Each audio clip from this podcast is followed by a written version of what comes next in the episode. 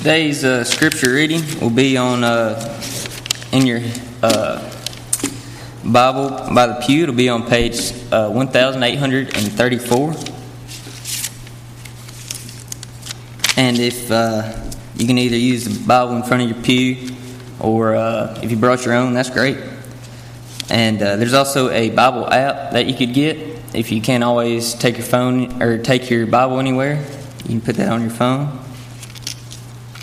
page 1834. Be Colossians 3 1 through 17.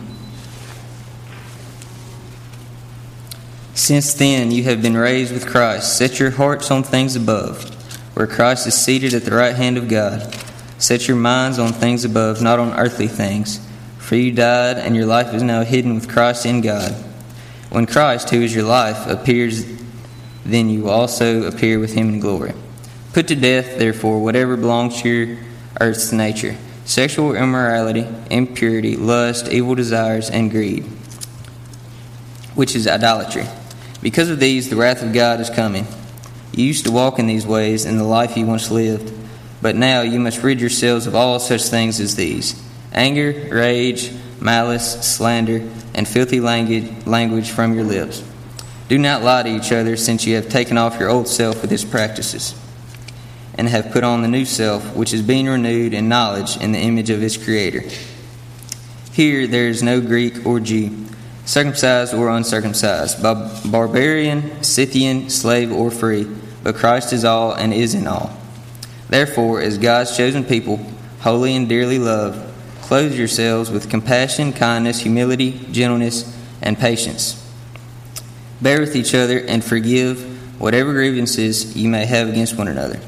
Forgive as the Lord forgave you. And over all these virtues, put on love, which binds them all together in perfect unity. Let the peace of Christ rule in your hearts, since as members of one body you were called to peace, and be thankful. Let the word of Christ dwell in you richly, as you teach and admonish one another with all wisdom, and as, to, as you sing psalms, hymns, and spiritual songs with gratitude in your hearts to God. And whenever you do, whether in good, whether in word or deed, do it all in the name of the Lord Jesus, giving thanks to God the Father through him. May God bless the reading of his word.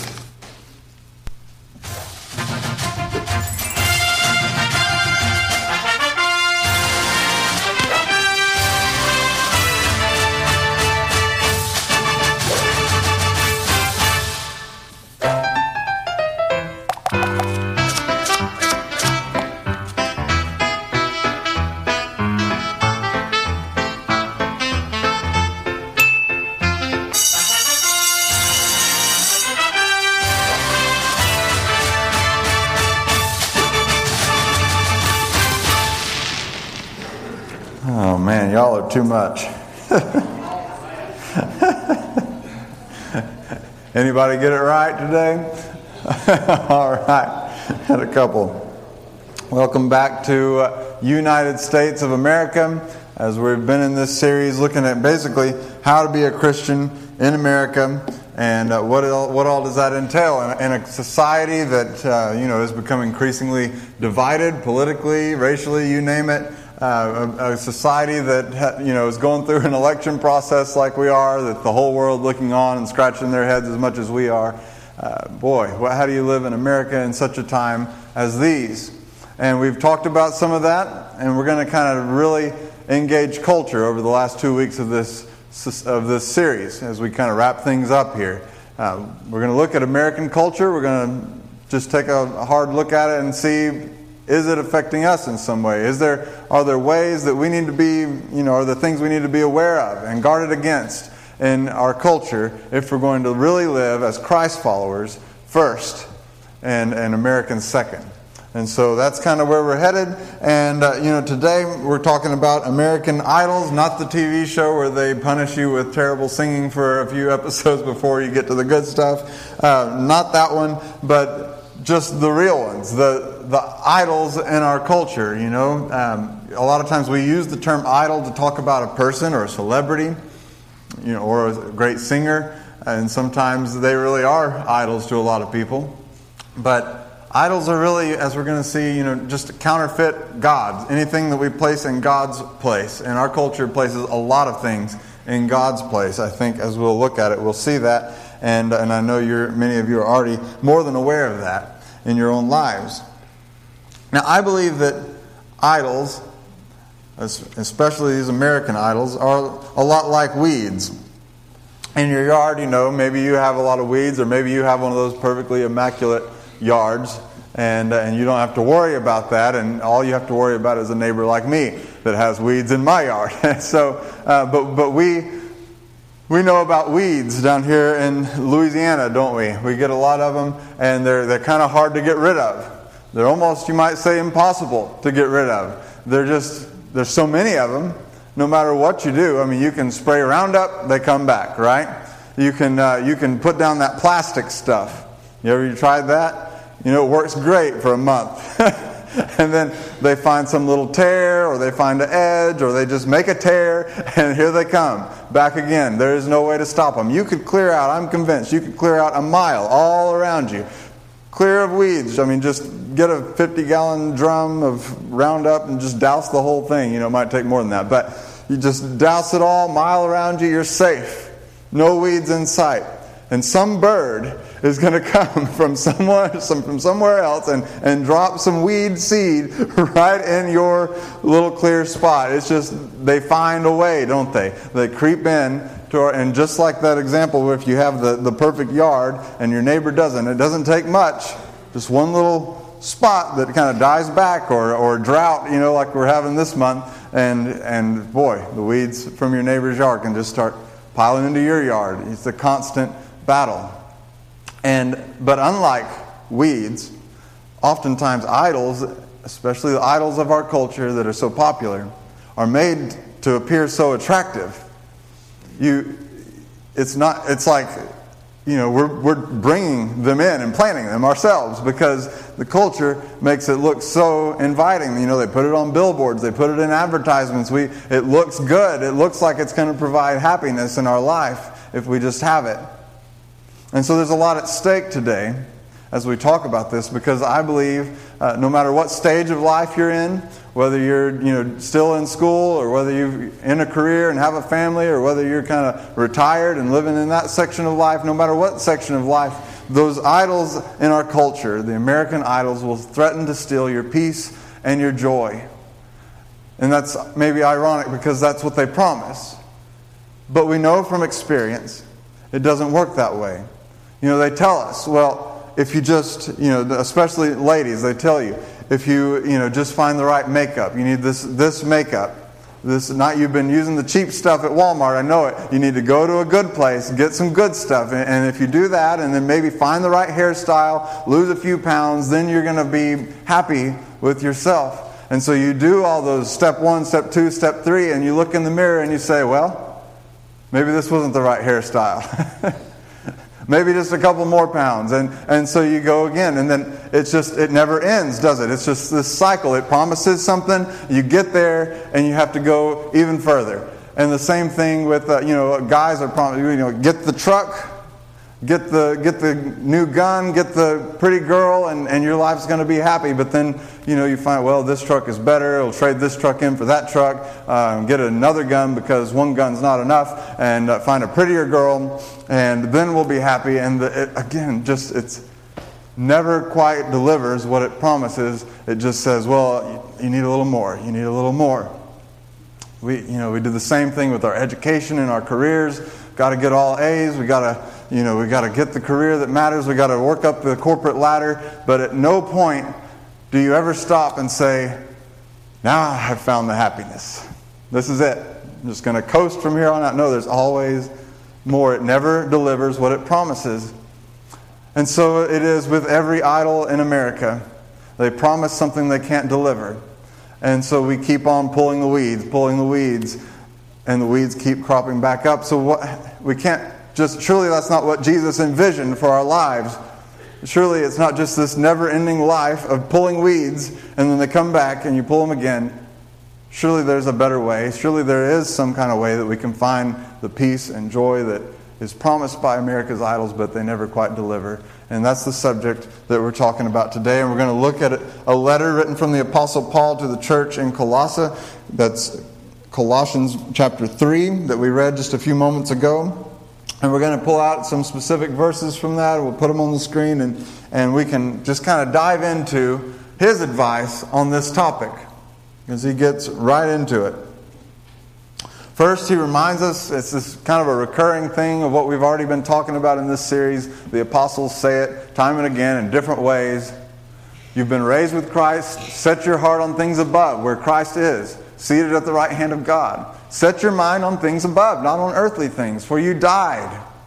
And your life is now hidden with Christ in God. When Christ, who is your life, appears, then you also will appear with him in glory. They say it a hundred ways. You died to your old way, live to Christ's way. They say it. They say, as we've talked about in this series, you know, that your citizenship has been transferred from the kingdoms of this world into Christ's kingdom. So start living according to His culture and His values and not the culture and the values of our world. They say this over and over again, not just Paul. I mean, Jesus taught it, and all of His apostles, who we have letters from, they all reiterate the same thing. You've died to that way of life. Live to a new way of life. But Paul gets more specific. And first, he addresses the idols in his day. Some of it. He says, Put to death, therefore, whatever belongs to your earthly nature sexual immorality, impurity, lust, evil desires, and greed, which amounts to idolatry. And he goes into this list of the things in the culture that that uh, threaten to. I mean, keep in mind, he's not writing this letter to the culture. He's writing this letter to the church. And he's writing this letter to a church not so different from ours, surrounded by a culture that separates the spiritual from everything else, from the physical. And this had crept into their church and they were dealing with things where they believe, you know, yes, Jesus has authority in spiritual matters, but not in physical matters. We can indulge ourselves physically in any way that we want, but in spiritual matters, Christ is the head, or a head. they had they had kind of demoted Christ in many ways, and so Paul writes in this letter. So don't let the culture influence you that way. Christ is supreme. Christ is over all. You've died to everything else, and you're alive in Him. Don't let the idols of the, of the culture around you creep into your church. Don't think that you know you can segment your lives. We do this in America all the time. We compartmentalize our lives. You know, we say, well, you know, this is my Jesus box right here. You know, Sunday morning. You know, if I've, if I've got a really big Jesus box, it might even include Wednesday night. It might even include like a devotion time once a day or something like that. That's my Jesus box. And then here's my work box, and here's my family box, you know, here's my hunting box, you know, with my hunting buddies, and, and we've got our different boxes, and we like Jesus to stay in his box. And they had the same problem in their culture. And they had idolatry going, literal idolatry in their day and time, but Paul here addresses the heart of idolatry. That it's not just about that image that they would craft and worship in that day, it's about the things that go with it. It's about a heart condition and a heart matter. So, can we just pause for a second and, and just take inventory of our culture's idols? What are the American idols? I mean, probably we'd be here too long if we tried to enumerate them all because you know every American has a different, you know, uh, different one that they engage with, but and that they worship. But there are certainly some big cross sections that we can address here and just point out. And some of them are the same as in Paul's culture. You know, humans, we're a lot of times very much the same. We deal with a lot of the same stuff from century to century, millennium to millennium. But boy, if Paul thought that sexual immorality was bad in his day, and I'm sure it was, I think it would still be eye opening to see when you've added that to technology and mass marketing and all the things that we have in our day, just how different, how far we've taken it. I mean, you don't have to go to a place you're not supposed to go. You don't have to turn to a channel you're not supposed to turn to. You don't have to watch a movie you shouldn't watch to be bombarded with sexual immorality in our culture. It's on the billboards, it's in the advertisements, it's in the magazines, it's everywhere that you turn, and it's certainly online. It's in your email inbox, it's on social media, it's on Instagram. it's in our schools at a younger and younger age. When I taught middle school, and that's been a while now, it, had def- it was crazy in middle school. I mean, they sat down when I first started teaching, and I wasn't even married yet. I hadn't even met Julie yet. I first started teaching. They sat those kids down for uh, sex education, basically, one day, and taught me things that I didn't know. And they're talking to sixth, seventh, and eighth graders. But those kids were already doing stuff, you know, they were already involved with that. And we live in a culture that, that celebrates sex, even outside of the bounds that God intended it to be. We live in a culture that, you know, marriage still is seen as a good thing by most, but it's this, you know, it's this commitment thing, and, and a commitment is not required for a sexual relationship in our culture anymore. All that's required is that you want one. And so we have rights to one. You have a, that's a, it's become one of the core rights of American society, hasn't it? That you pursue your sexual desires the way you want to, and it's no one else's business the way you do it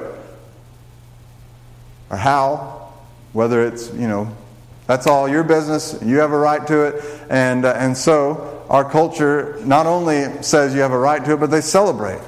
They celebrate a diversity in this area. And we look at things like marriage, and our young generations are saying increasingly, well, hey, I don't want to, you know, commit to something that I haven't, you know, tried first. And so, you know, they're dating someone, it's getting serious. Well, let's move in together and see if this thing can work before we, you know, get official here. Before, and in the world's wisdom, this makes a lot of sense because why would you make this huge commitment to someone and you don't even know if you can live together? I mean, maybe she's real cluttery, or you know, or maybe he's a jerk when he's, you know, hasn't had a coffee in the morning. I don't know. And so let's live together for a little while and let's find out whether this is going to work. And it makes sense in the world's wisdom, and in God's wisdom, He says no. And researchers find out that if you do that, on the contrary, your odds of ever having a satisfactory marriage relationship go down, not up. In any marriage relationship, period. And so we find out, imagine that, God's ways are actually the best ways. That's what we believe. That it's not just something that He did just to make us miserable for a few years of our life until we can get married, but it's actually what's best for us.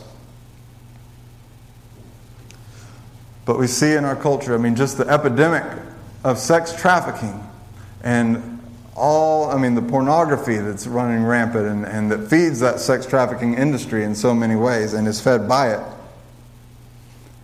We see it in the way that we dress, in the things that we do, and the behavior that we engage in, that clearly sexual immorality is still an issue here 2,000 years later in our culture.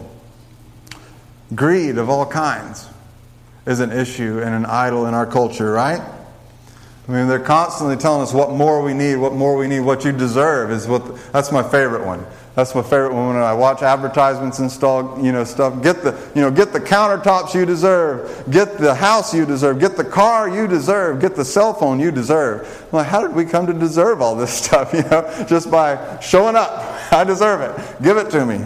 And, uh, and we want it more and more. We want it better and better. We want the vacations that we deserve, and we want the, uh, you know, the we want the fitness level and the wellness that we deserve. We want the recreation that we deserve. We want the, you know, the hunting, fishing cabin we deserve. We want the shopping excursion that we deserve. And it goes on and on, and it never ends because greed is one of those idols that never satisfies, it just promises to. And yes, celebrities, who we call idols, for many people, they become idols. They represent something that we want, you know, whether it's the beauty or the power that they hold or the fame that seems so attractive to us. Relationships, you know, apart from sexual immorality, relationships. You know, we tell our kids from a younger and younger age, or they're told, whether you tell them or not, that they're nobody unless they have somebody that they're in a relationship with. And, and many of us, and throughout our lives, we feel that way. Relationships can become an idol. Even relationships with your kids or your grandkids. We can set them up on a pedestal that they can't handle. And it's not healthy for them because none of us are designed, just as celebrities are not designed to be idols. We're not designed to be worshiped. And when we are, it causes all kinds of trouble. When we set people, humans, up on a pedestal, you know, just look at the celebrities and how many of them, their lives just crumble. Because we're not designed to be worshiped. We're not designed to come out on a stage and have everyone weeping and fainting and, and cheering, and, and it, that messes you up inside eventually. And so it is when we put our kids and our grandkids up on a pedestal that you know they can't fulfill everything you're wanting them to fulfill. And it puts an unrealistic expectation on their life. And so all these things, none of, none of these things in and of themselves are bad. That's the nature of an idol. But it's just what we do with them that makes the difference. And it's easy to look out at culture and to identify the things. You know, just take a, a, list of cable stations, and that'll tell you a lot of the idols in our culture. You know, all the food stations, right? All the all the vacation state, all the travel stations, all the uh, you know all the the money kind of you know finance stations. Get, you know, we, there's a whole. You can just look at it and say, okay, look at all the sports stations. Okay, clearly, you know that's an idol for some people. You know, look at Pinterest and you can see some idols. You know, there's, it's, there's easy ways to look around and point the finger at culture. It's harder to take a look inside our own hearts and say, what am I most susceptible to? Which of these, you know, weeds from the surrounding culture are finding their way into my yard? And so, what I want to do is actually look at a series of quotes from a book called Counterfeit Gods that deals with this very topic. It's by Timothy Keller. If you're interested in this at the end of the day uh, and reading some more about this topic, uh, wow, uh, what a great author and a great book, and it's readable, it's not too long. And so, Counterfeit Gods by Timothy Keller. And what we're going to do, you know, I don't usually do a lot of quotes like this, but I felt like each of these quotes were so helpful in, in taking inventory in our lives. You know, what are the things that I struggle with? What are the things that I deal with? What are the things that I need to be aware of? And so we're going to just take one at a time. And as we read them, I just want you to do some thinking on the inside, not about your neighbor, not about your cousin, not about your, you know, just you and God. Take inventory. What is an idol? It is anything more important to you than God. Anything that absorbs your heart and imagination more than God. Anything you seek to give you what only God can give. Let's get more specific as we think through this. A counterfeit God, an idol, is anything so central and essential to your life that should you lose it, your life would feel hardly worth living.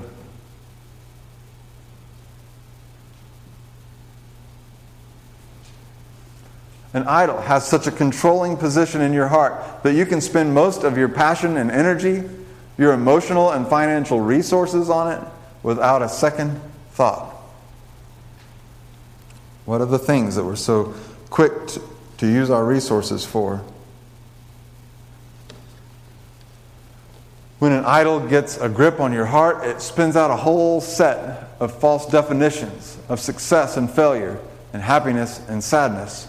It redefines reality in terms of itself. That's what we were talking about earlier about how, you know, it says well, this is what it takes to be happy and to have success. And it sets up its own standard that's different from God's standard. And when we start living our lives according to that standard, that's when we know we've got a problem there. But it's not enough, just as we know with weeds, it's not enough to pull the weeds. If you just pull weeds, you're going to just keep pulling weeds. It doesn't solve the problem. You pull weeds your whole life long. They just come back in the same spot, new weed. And the same thing with idols in our culture. Paul said, put them to death. But that's not all he said. Because it's not enough just to kill the thing. Something new will take its place unless you replace it. Timothy Keller says it this way. It's our last quote from him. He says, Idols cannot simply be removed, they must be replaced. If you only try to uproot them, they grow back. But they can be supplanted. So, what we're suggesting today as we look at the last part of the scripture is that we want to substitute Christ's love for America's idols. And we're going to look at some practical ways that we do that. Paul's going to share those with us. But we're trying to substitute Christ's love for America's idols. We're not just trying to take America's idols out, we're trying to replace them with something. Just like you'd substitute maybe a healthy ingredient for an unhealthy ingredient in a recipe that you have. That's the kind of thing that we're trying to do here with American idols.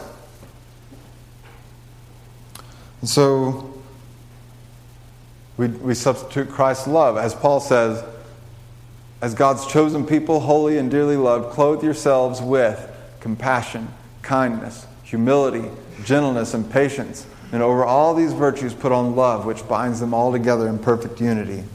That's what Christ's love does, and that's what we want to plant in our hearts in place of the idols that our culture says that we need and says are so attractive. But Paul gives us some specific pointers, I think at least four, in the next section of Scripture, in the last bit that we read earlier specific things that really did my work for me. I was kind of like, thanks, Paul. Sometimes I have to come up with application stuff, and this time he just laid it out for me, and we're going to look at a few of them. Let's read this, uh, verse 16 and 17, and then we'll talk about four things in it. Let the word of Christ dwell richly among you as you teach and admonish one another with all wisdom through psalms, hymns, and songs from the Spirit, singing to God with gratitude in your hearts. And whatever you do, whether in word or in deed, do it all in the name of the Lord Jesus, giving thanks to God the Father through him. First thing, and for some reason it didn't get highlighted up there, but let the word of Christ dwell among you richly. God's word. You want something practical to do to help you substitute Christ's love for America's idols? Stay in God's word. Because there's nothing like God's Word to help you differentiate between what is an idol of our culture and what is of Christ, like God's Word can. When we're in God's Word, when it's dwelling richly in us, it gives us a lens through which we can see clearly. That's not of Christ. This is of Christ. That response would not be of Christ. This response would be. It wouldn't be a, good thing for me to pursue that. It would be a good thing for me to pursue this. It's God's Word and staying and letting that dwell in our hearts that gives us the eyes to see what we need to see. Secondly, teach and admonish one another, he said. It's like holding each other accountable, uh, accountable, you know, having accountability within the church, within the body of Christ. This is something I feel like we do poorly at in the church today because we don't like, we'd rather put on a good face and, and pretend that we've got it all together when we come together than hold each other accountable. That's uncomfortable. People's feelings might get hurt, you know, uh, or you might feel awkward when someone starts talking about their problems. And I'm not suggesting that we have to start having a time in our service where everyone comes down and shares what all they messed up on, all right? Or else our attendance might drop pretty fast and just be like two of us talking about our problems. But, but I'm suggesting that you find someone or someones that are Christians that are running this race with you who you can trust and even invite to hold you accountable to the things of God.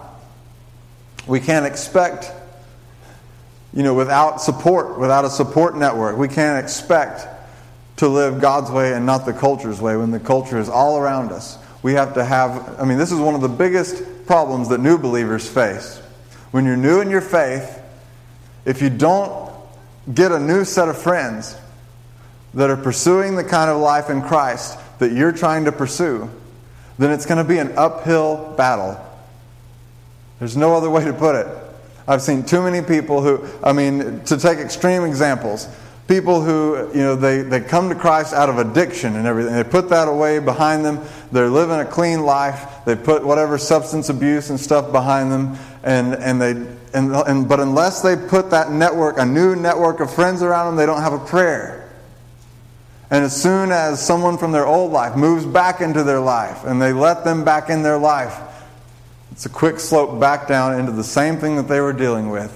That's why Christian community is, this life was never meant to be a personal, individual, private thing, but something to be lived out in community because we need one another. And so Paul instructs us have people that you can teach and admonish and that teach and admonish you in your life. This one maybe seems funny, but songs, singing. Even if you don't like singing, I bet that you're all right with it, like in the shower or somewhere, right? Sing. you know, sing in your car. Get songs that are, that are biblically rooted with God's truth stuck in your head. Keep them stuck in your head. Listen to them. Sing them when you're, you know, if you're, if you're too embarrassed to sing them around other people, sing them at the top of your lungs as you drive down the road with the windows down or something. All right? Get them stuck in your head. Let those, I mean, that's one thing that helps God's word dwell richly in us. And lastly, he says, do it all in the name of the Lord Jesus Christ. What are you living your life for? Who are you living your life for? You ever like bought an album and you look in the album and they say this album is dedicated to my mom or whoever it is. Uh, or, or maybe, you know, like we read lots of children's books with Hadley, and we're trying to convince Peter that books are cool, but he's not sure yet. But, uh, but he, you know, we open up, we always get to the last page or on the first page, and it says, you know, this is dedicated to my kids or to Dan, whoever Dan is, or, you know, you, there's all these dedications, works of art, music, literature. The artists dedicate it to someone. And so Paul calls us to do the same thing with our life.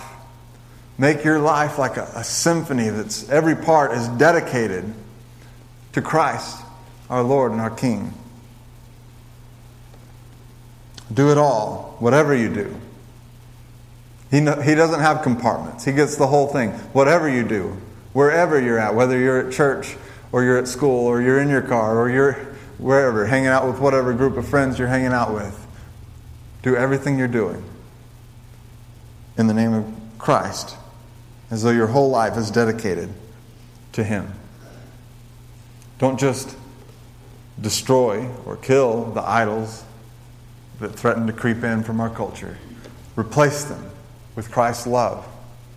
Which of those things, those four things, God's Word, you know, uh, accountability, singing, dedicating your life. What, which of those four things do you think would most help you this week if you focused on it and did that? Is it God's Word? Do you need to get in God's Word more this week?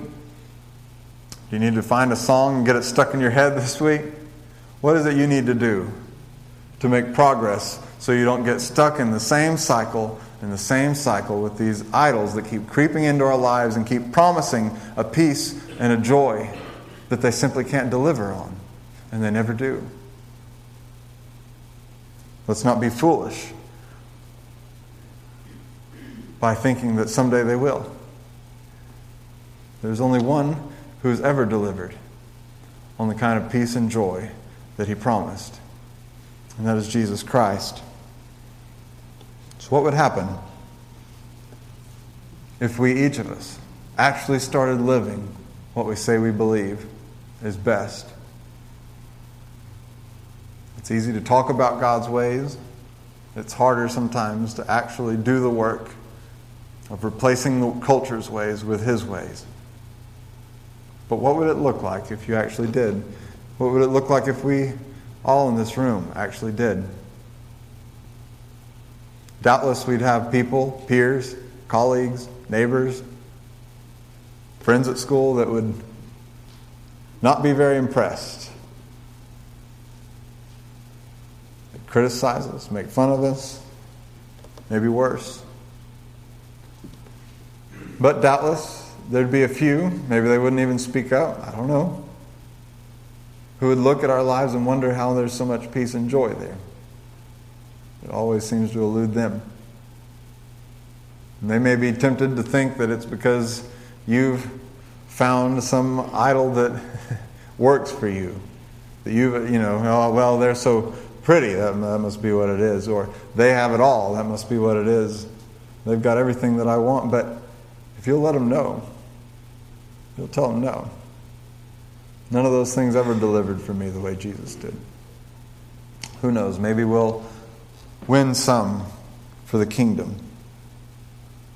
But we've got to start living what we say we believe. We've got to substitute Christ's love for America's idols. That's my challenge to you this morning. Let's pray together. Father, thank you for setting us free. We admit, we confess that the idols of our culture, know, they seem so attractive to us sometimes. Our enemy definitely knows what he's doing. Our culture knows what they're doing. So, Holy Spirit, we ask that you protect our hearts, even as you help us put our idols to death and claim a new way of living in you. We pray it in Jesus' name. Amen.